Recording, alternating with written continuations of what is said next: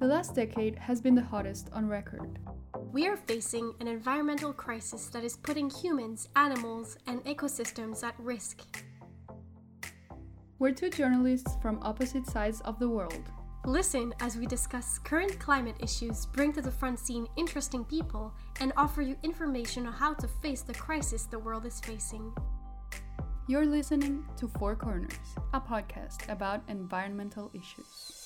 Hello, everybody. Welcome to the fourth episode of Four Corners. My name is Charlotte Glorieux, and I'm a French journalist based in Montreal, Canada. And my name is Fernanda Gandara. I am a half Guatemalan, half Chilean journalist. So, last week we shared environmental information about our two respective countries, Canada and Chile.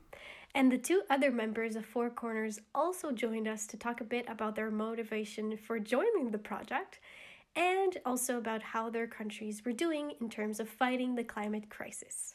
Yeah, so it was Ali from Spain and Alex from Australia, but go listen to the episode if you want to know what they said. yeah, and this week we are talking about climate change communication, and surprise, we have a guest. Before we meet our special guest for the day, I have a little story for you. Story time. So this happened when I was about 14 or 15 years old. so in my defense, I was pretty young. Um, and it happened with my youngest sister. So she was about four years old and she was learning how to take a shower on her own. And one day I I found her. I don't know what she was doing, but I remember she was in the bathroom, but she was not inside the shower, but the water was running and I asked her what she was doing, and she was like, "Oh, I'm waiting for it to heat." But you know, it had been a while, so I was like, "No, you can't do that. Like, you have to take care of the water." And I tried to explain to her that the water was super important for humans, and basically what I told her was that we needed water in order to survive, and that without water we would all die. Um, I got I got a bit dramatic, so um, I was super proud of myself after that. I was like, "Oh my god, I'm such a great big sister, like such a great role model and whatever. But the problem, a couple of days later, so um, in my house, when you turn on a water tap and then someone else turns on the water, like the hot water in another bathroom or whatever, like the amount of water that comes out from your uh, tap becomes less. I don't know if it makes sense, but you know what I mean? Like the power is not the same. Um, so she was she was taking a shower and she started screaming and crying. And my mom rushed to the bathroom and she was like she thought she had fallen or something. And she was like oh are you okay? What happened? Blah blah blah. And then my mom like a couple minutes later she came to my room and she was super mad at me. And she was like what did you tell your sister? And i was like why? I didn't do anything. Um, and she was like well she's crying because she thought the water was running out because someone else had turned on the hot water in another bathroom or something. So the amount of water she was getting was not the, the same she was like used to getting. So she thought the, that water was running out and that she was gonna die right in that second. Um, and I was like, what? But I did not say that. Like, I tried to explain it, you know, differently. But yeah, essentially, she had understood that if water ran out she was gonna die immediately and that's when i learned that it's very important to know your audience and know who you're talking to when you're explaining something so that you can like get on the same level as they are especially if, if it's kids uh, because they will take it very differently if you don't connect with them and their emotions and how they understand the world. And so yeah i learned the hard way I had to sit down with my sister after that and explain everything and like, you know, calm her down and assure her that she was not gonna die, but that it was important to take care of the water and, you know, all those things, but in a more uh, childlike way. So I understood the importance of knowing who you're speaking to and adapting your knowledge to the way the other person is going to receive it.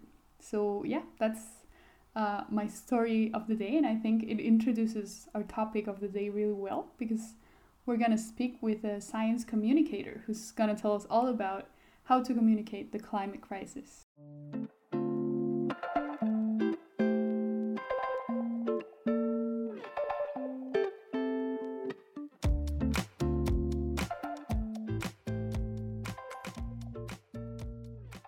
So this week we have our first official guest, Mr. Asher Minns. Um, he's a British science communicator who specializes in knowledge transfer of climate change research, and he's also the executive director of the Tyndall Center for Climate Change Research. So very nice to meet you, Mr. Asher Minns, and thank you so much for being here with us. Thank you for inviting me. Yeah, we're super excited to have you here. We actually talked last year because we did a project. Me and Charlotte, actually, the two of us, we did a project on Extinction Rebellion, and I had the chance to talk with you then to discuss. I think it was more. It had more to do with Extinction Rebellion and young activists and how they were shifting the narrative of the climate crisis. And continue to do so. Yeah, yeah. So that's pretty much yeah how we how we met, and well, this, in this opportunity, we wanted to talk to you because now we're actually trying to communicate the climate crisis. So we thought it would be a good experience for us to learn more on how to do that from an expert. Um, so first, we would like to start asking you what led you to your current work. I used to work. Well, I've had I've had various careers and I was working in biodiversity research, so ecological research, and I became quite passionate about it. And really, I wanted to engage other people with the research that I was doing, largely because I thought it was interesting. So a very a very linear mode of communication. But when I began to do that, just just myself, I found that the the appetite of the public for information about environmental science was quite vast and it and it wasn't really being served. So we're actually going more than 20 years ago. So um, you'd have been particularly young at, at this stage. People are interested. The public are interested. And certainly at that time 20 odd years ago people weren't being served at all. It was um, a very what's called a cognitive deficit mode of communication which almost assumes that the the public is is ignorant because they don't know scientific facts. You know, they they don't know um, enough about science or the environment, or they can't just talk about the distance the Earth is from the Moon, and therefore the the public was ignorant of science. Um, and I didn't like that really as a as a mode of of engagement. Very very elitist. You know, oh, I've been to university, I know all these things, and and and the um the, the public don't. Mm-hmm. So um, that's what got me interested in a way in, in, in, in better communication and sort of dialogue around an environmental science. Some of it is still just telling the public what you're doing, but that's really important as well because ultimately you're funded by the public mostly, so you know they have a right to know what what what's been going on.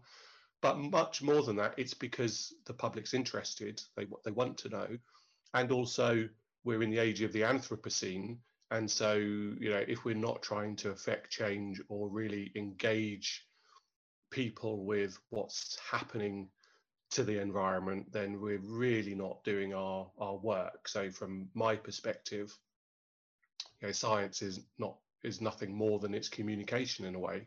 So science, science and research, it certainly isn't finished until you've engaged people with what it is you found out and why and what the importance of that that work is. That's really interesting. Can i just ask for for our listeners can you like define what the anthropocene is? Yeah sure. I mean there's lots of definitions. I won't, I won't bore, bore the, the listeners with that. But the anthropocene is is really the the human made age that we're that we're in now mm-hmm. whereby there is nothing on the planet pretty much that isn't being affected by the footprint, the, the, the hand of, of mankind. So in the future, there will be a geological record of mankind in many millions of years in the future, sort of you know, a, a, layer there that will be deforestation, waste, all the stuff that we've discarded. Um, so it'll actually be in the, in the geological record. So it's not just um, uh, it's not just sort of human interactions, it's actually modifying the planet and the way that the planet works. I see, I see. And if we go back to what you do, what do you think is like a good science communicator? What what makes a good science communicator? Um, Oh, that's a. I've, I've never been asked that question before. It's good, good, good sign. Um, somebody who's not too close to the science. Why is that? So, um, so, so, so you. I think it's good to be a little bit non-specialist because if you get too specialist, you get too technical, and you kind of get acculturated. You almost like turn into an academic, and you can't help but have the jargon and the shortcuts, and you're just you're just making assumptions. So hopefully somebody so it's actually somebody who's not too close to the science that that well they, they understand the science but they haven't just been acculturated to be like a professor. Um, you know they, they they can actually sort of tell the difference and still still tell a good story. Um, so i think some somebody who's who's curious because you have to work it out in your head how it works before you can tell somebody else how, how it works. Um, certainly enthusiastic. Um, wanting to learn all the time, not only about the researchers going, but but even the medium. You know, here we are. Um, I'm in the UK. Uh, I'm not sure where you are in, in Chile, but you're in Chile and you're in you're in Montreal. And so, even five years ago, this conversation would not have been possible. We'd have had some very crackly, bad phone lines and things dropping out.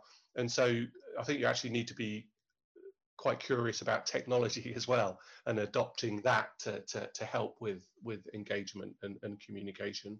And then and then there's some just basic things which are just the other things probably just fall into basic good communication by being clear on who your target audience is um, what it is you're wanting to achieve that that sort of thing. But i think the other things i've just spoken about i think maybe more specific to to science communication anyway not if, if not climate change communication. It's really interesting and if i may ask do you have any like examples of when it didn't work where you didn't communicate well with the public? And like what did you learn from that? Yeah. So i so i was um so for a, yeah, quite a lot of my career obviously not right now um, and our attitudes to travel have changed. So um, I don't do as much traveling as I did anyway. So I was actually really quite excited to be going to my local council to talk to them about climate change because it meant I just had to get on my bike and cycle and cycle to the city hall. You know, there was no trains or any anything involved. So yeah, this is great. I could do this be back in the office in a, in a couple of hours. So I didn't do my homework and I ended up talking to a fairly, I, and I didn't look, look to see the, the, the political makeup. So I was, I just gave the wrong talk to the wrong group of sort of right wing British independence politicians, councillors. So, yeah, I just assumed I'd been invited there because they wanted to know about climate change. They were interested in climate change, but they really weren't. And their, their political party was actually completely sort of contrarian and skeptical about climate change. So I absolutely could have handled that, but I just didn't do my homework. I just just made made an assumption um, or well, didn't even make an assumption, just didn't do my, do do my homework. So I didn't do the right engagement. I gave a completely different type of engagement than I could have from people who I knew were skeptical the idea. They would only be very they'd only be interested in how it affected them not not the community or people in other countries or anything like that. That's not absolutely where they they weren't at. You know i, I might have i could have perhaps talked to them about migrants you know, climate change might lead to more migrants. That probably would have got their interest versus me starting talking about the United Nations or something like that. Mm-hmm. I just wanted to ask something, um, as you were saying before, how uh, there was a previous discussion on is climate change real, and we're past that, but there's still people that deny the evidence even now. And I wanted to ask, how does it feel like you being uh, in the like in the side of science and doing the research or seeing how your colleagues do the research and still uh, engaging with people who say like you know the evidence is not real or how do you talk with those people? It depends who they are right? So there's some very there's some very influential people who used to be presidents who who clearly have influence with what it is that they say whereas a lot of other people don't have influence. They're just somebody who spends a lot of time on Twitter, for example, but actually doesn't have any influence. Um, so if they're influential people, then probably there is, there is more need to respond sometimes, depending on who it is.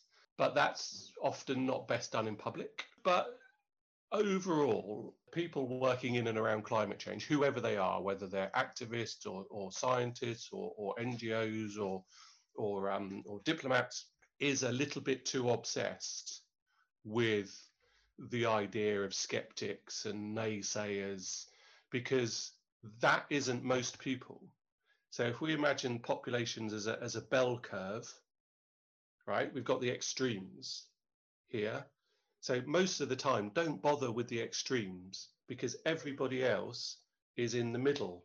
And so we focus on all the people in the middle, not the people at the extremes. It's the majority, not the extreme minority. But the extreme minority seem more important because they're louder or they have more um, strong opinions, but they're not. They're they're just sort of magnified a lot. It's it's the it's the majority, which is where we have to focus at, and that has proved successful. Yeah, and I'd like to talk about examples of climate change communicators. Um, we me and Charlotte were discussing the case of Greta Thunberg because she's you know she's well known in with people our our age, um, and we were wondering what you think she she has in her advantage. Is it her youth and the platforms she has with social media? And we were also wondering, do we need a like a human figure to get behind and to identify ourselves with that person, or is it enough if we just read from a newspaper or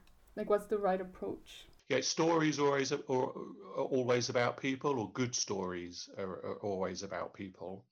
Um, know, in all the history of storytelling when humankind first sat around sat around campfires and and shared story that's how people learned you know they, they, there was there wasn't books or manuals. They taught each other through stories about how, you know, how, how to do things and their place in the world. So it's all about stories in some way and to have sort of to have charismatic leaders works really well. And you know as we can see um, greta and and there's other youth as well um, that, uh, that have uh, sort of strong followings.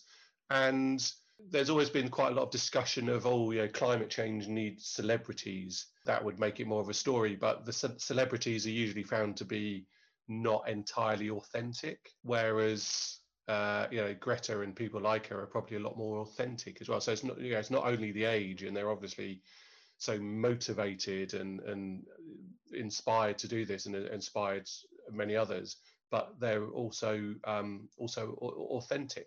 They're not Leonardo DiCaprio, you know, and that's and that's actually a good thing. but about Leonardo DiCaprio, I mean, I saw his documentary and I, I, I still thought it was very interesting and very compelling. But I do get your point that it's not the same as when you see like Greta crying in front of the world leaders and really showing like emotions and everything. Yeah, absolutely, absolutely, and I think yeah, and and, and the so so Greta is only famous because of her school strikes on Fridays. She's not famous because she lives in a Hollywood mansion or and then adopted climate change. In, in some ways, I don't think they compare. But I think also, you know, the DiCaprio film was only watched by the type of people who will watch a two-hour documentary on climate change. That's a tiny, tiny fraction of the population of the planet. Um, whereas uh, you know, Greta's woken goodness knows how many millions of youngsters all around the world to be thinking and acting and protesting in in in very um, influential ways about about climate change. I mean, it's, it's a whole whole whole other level of of of, uh, of existence. And now that we're talking about the audience and understanding what the audience also is looking for, I wanted to ask you what you think is the hardest part about communicating the climate change research, or why is it hard to communicate it? There's nothing hard about communicating climate change, right? So you know, I've been doing it for a lot. If I can do it, anybody can. There's there's nothing hard about it, but there isn't enough there hasn't been enough focus on how. And quite a lot of that is going right back to the beginning of the talk, just thinking that all you had to do is push information about climate change, and as a result, all of society changes. Um, there is a much greater understanding now that that's not really how it works. That's not how science in society works. It's a much more messy and, and crazy and, and difficult than that. Um, and that's where we've got so much to learn from or the other social sciences is is informing us a lot about yeah the, from a social science aspect a societal aspect than just it's about delivering information and you know t- traditionally a research project it would it would make a leaflet and that would be communication. Yeah we communicated because we made a leaflet. Well did anybody read your leaflet? Did anybody understand your leaflet? What yeah so so we've got much more sophisticated approaches maybe projects still need leaflets but yeah the, the the doing of communication isn't the same as effective communication. So i'd say in the last few years understanding how to engage and in some ways even why to engage has has moved a long way as well. And so people who do training find it really really useful. Um, it's not telling them what to do it's the how it's how to approach it so sharing information is important and engaging with the public is also really important yeah and i think um, a sphere of influence i think is really important as well because um, because it is a big problem, we can feel a bit um, it, it, it's out of our control. There's nothing we can do. Um, it's it's too it's too big a problem, and, and as a result, feel rather negative about it. Feel rather removed from from the problem, and that's all true. But within the sphere of influence, we can have huge huge impact and, and, and huge changes. So if we focus on the things we can do rather than focusing on the things we can't do, we're, having a big a big impact within that sphere. Yeah, I think it yeah, it has a lot to do with like changing the mindset much more than you know how these small actions will actually impact the planet because it's not the same impact, impact as it would be if you know the big industries would stop uh, polluting or whatever. I wanted to ask you um, so, climate change is a big, big problem, and we all know that. And sadly, small individual actions will not solve it. So, how do we encourage people to still take those actions if most of them feel helpless in the issue? It's exactly as as you, as you said. It's it's a big, difficult problem, uh, messy problem. So so we do what it is we can within our own sphere of influence, and that might be recycling or something. I mean, not to pick on recycling either. That yeah, all of these things are important, um, but that's not going to solve the global climate problem. Uh, uh, uh, yeah, a, a, lot of the global climate problem is completely out of our hands. It's to do with the big infrastructure that already exists around us. You know, if if our if our power stations use large amounts of coal, well, what is it that the individual family is supposed to do about that? You know, stop using electricity.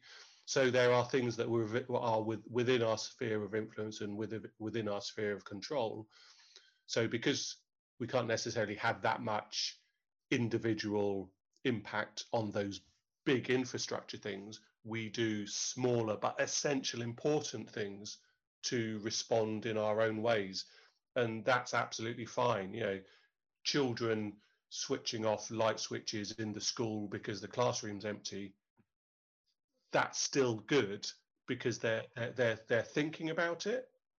You know so that they're having a dialogue with what it is oh let's let's do this um, even though that doesn't change the bigger picture. So you know, um, transformation is is the, the, the, is that big infrastructure stuff, but it's also um, the the actions that are in within our sphere of influence as well. Mm-hmm. Mm-hmm. I see. I have a question. So there's a recent report made by the Institute for Economics and Peace that says that more than 1 billion people could face being displaced because of climate change effects. And I've seen many environmental activists and movements share this number. But I was wondering, is is it safe to communicate these kinds of numbers? Because they're very alarming and we don't know for sure if that's the way it's gonna be. So what would you say? Is it safe to communicate this? So there's going to be quite a context to that 1 billion. And it seems like a very big number. So I hadn't heard of that number. So the first thing I think is, you know, yourselves as Stelkid journalists would dig underneath that number. Mm-hmm. I can see that grabs a really good headline, but really what's behind that and what assumptions did they make? So, you know, is it the case that they just took all of the world's global megacities, mapped sea level rise, and just said, well, all these people are going to move because if they don't move, they're going to drown? Well, is that really the case? Are all global megacities just going to be allowed to flood? Mm-hmm.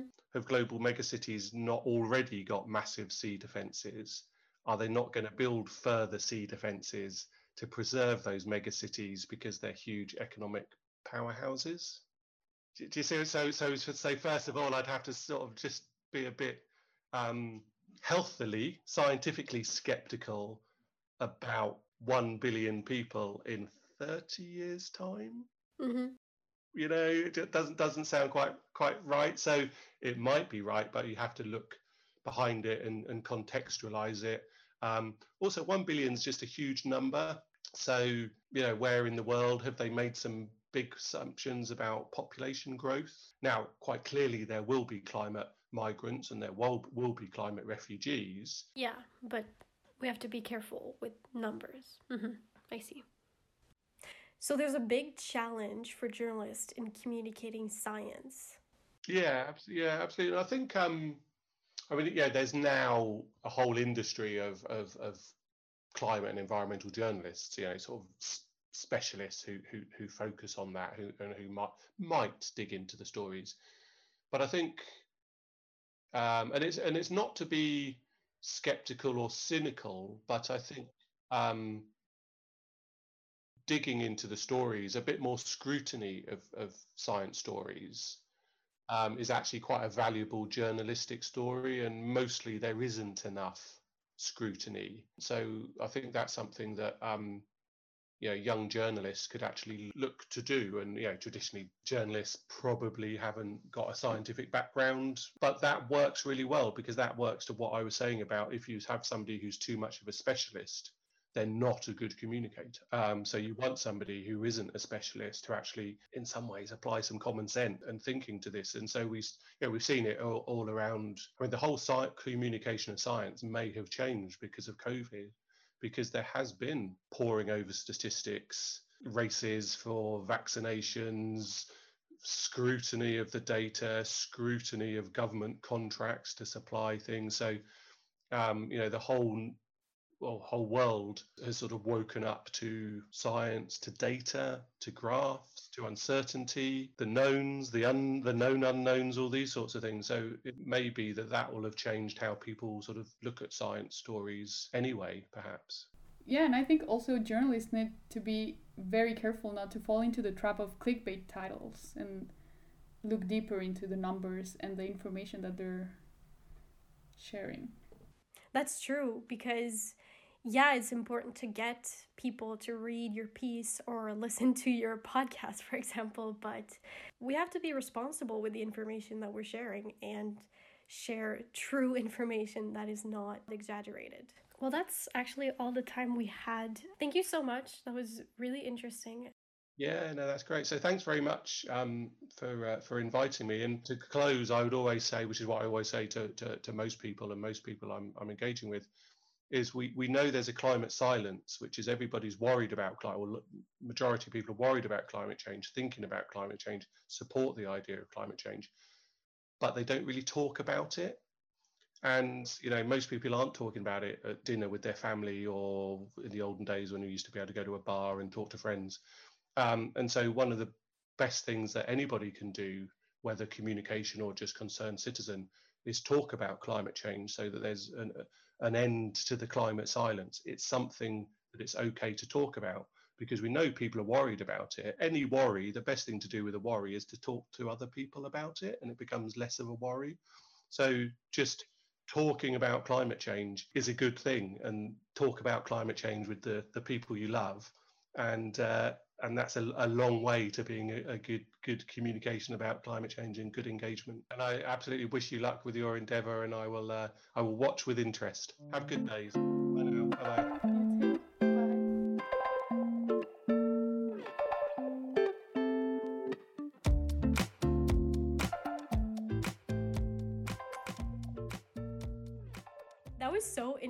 I really like the idea he mentioned about not necessarily being a climate change expert in order to communicate um, science, because, for example, journalists kind of have an edge when it comes to reporting on climate change because we have a distance and we're able to use words that the you know the common person would understand um, and be able to relate to. Yeah that's true. I also like that. Like the fact that you of course you have to know about the subject but you don't necessarily have to be a scientist. And yeah you're closer to the public. And i also liked what he said about uh, communicating what people can do and not what they can't do you know like communicating this issue as a solvable problem and that if we work together and people start taking small actions it does contribute in some way so that's true, and um, you know, it's he he also mentioned how politicians and bigger companies hold the power to make changes, but I do think that as citizens we have a power of you know making these people accountable for the the actions they're taking and um yeah we have a power as as people to pressure politicians to make um, good decisions about the climate crisis. Yeah, and also the power to choose them. So, as we always say, it's very important. Uh, but well, Charlotte, since we're already in the new year, happy new year, by the way. happy new year. um, how is your vegetarian there going so far? I'm I'm very curious to hear how how it has been and if you've tried many any great recipes that you want to recommend. Oh, yes. And yesterday I actually tried kind of a sort of risotto. I didn't use rice though, it was, I used barley and barley from Canada actually, so that's even better. And uh, so it was with mushrooms and asparagus and parmesan. It was delicious. Um, so it's going great so far. I have my little list of meals that I want to try. Uh, they all sound delicious, and tonight I might actually make a sesame and honey marinated tofu skewer. Oh, that sounds. Oh my god, I'm hungry now. that sounds really good. I can't wait. You have to send us pictures and maybe we can post them on our Instagram stories. Good idea. Good idea. I will do that. Thank you for listening. This was Charlotte and Fernanda. We're two journalists from opposite sides of the world discussing current climate issues. Tune in for the next episode of Four Corners, where we'll be talking about indigenous communities and climate change with our second guest. In the meantime, check out our Instagram at Four Corners Project where we'll be sharing information on the topics we discuss to make it easier and fun for you to get involved in the environmental discussion. New episode every Thursday.